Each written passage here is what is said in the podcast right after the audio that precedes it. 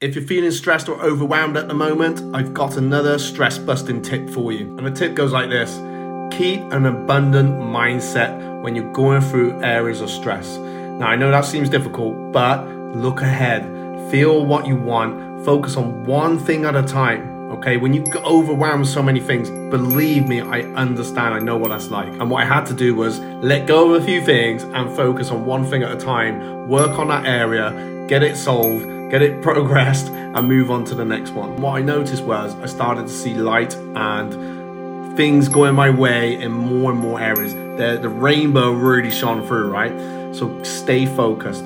Don't focus on the thing stressing you, focus on the solution, not the problem. I'm Matt Redman, I'm a mindset coach. If this has helped you in any way, don't forget to give me a follow, share it with a friend, and I'll see you next time. Peace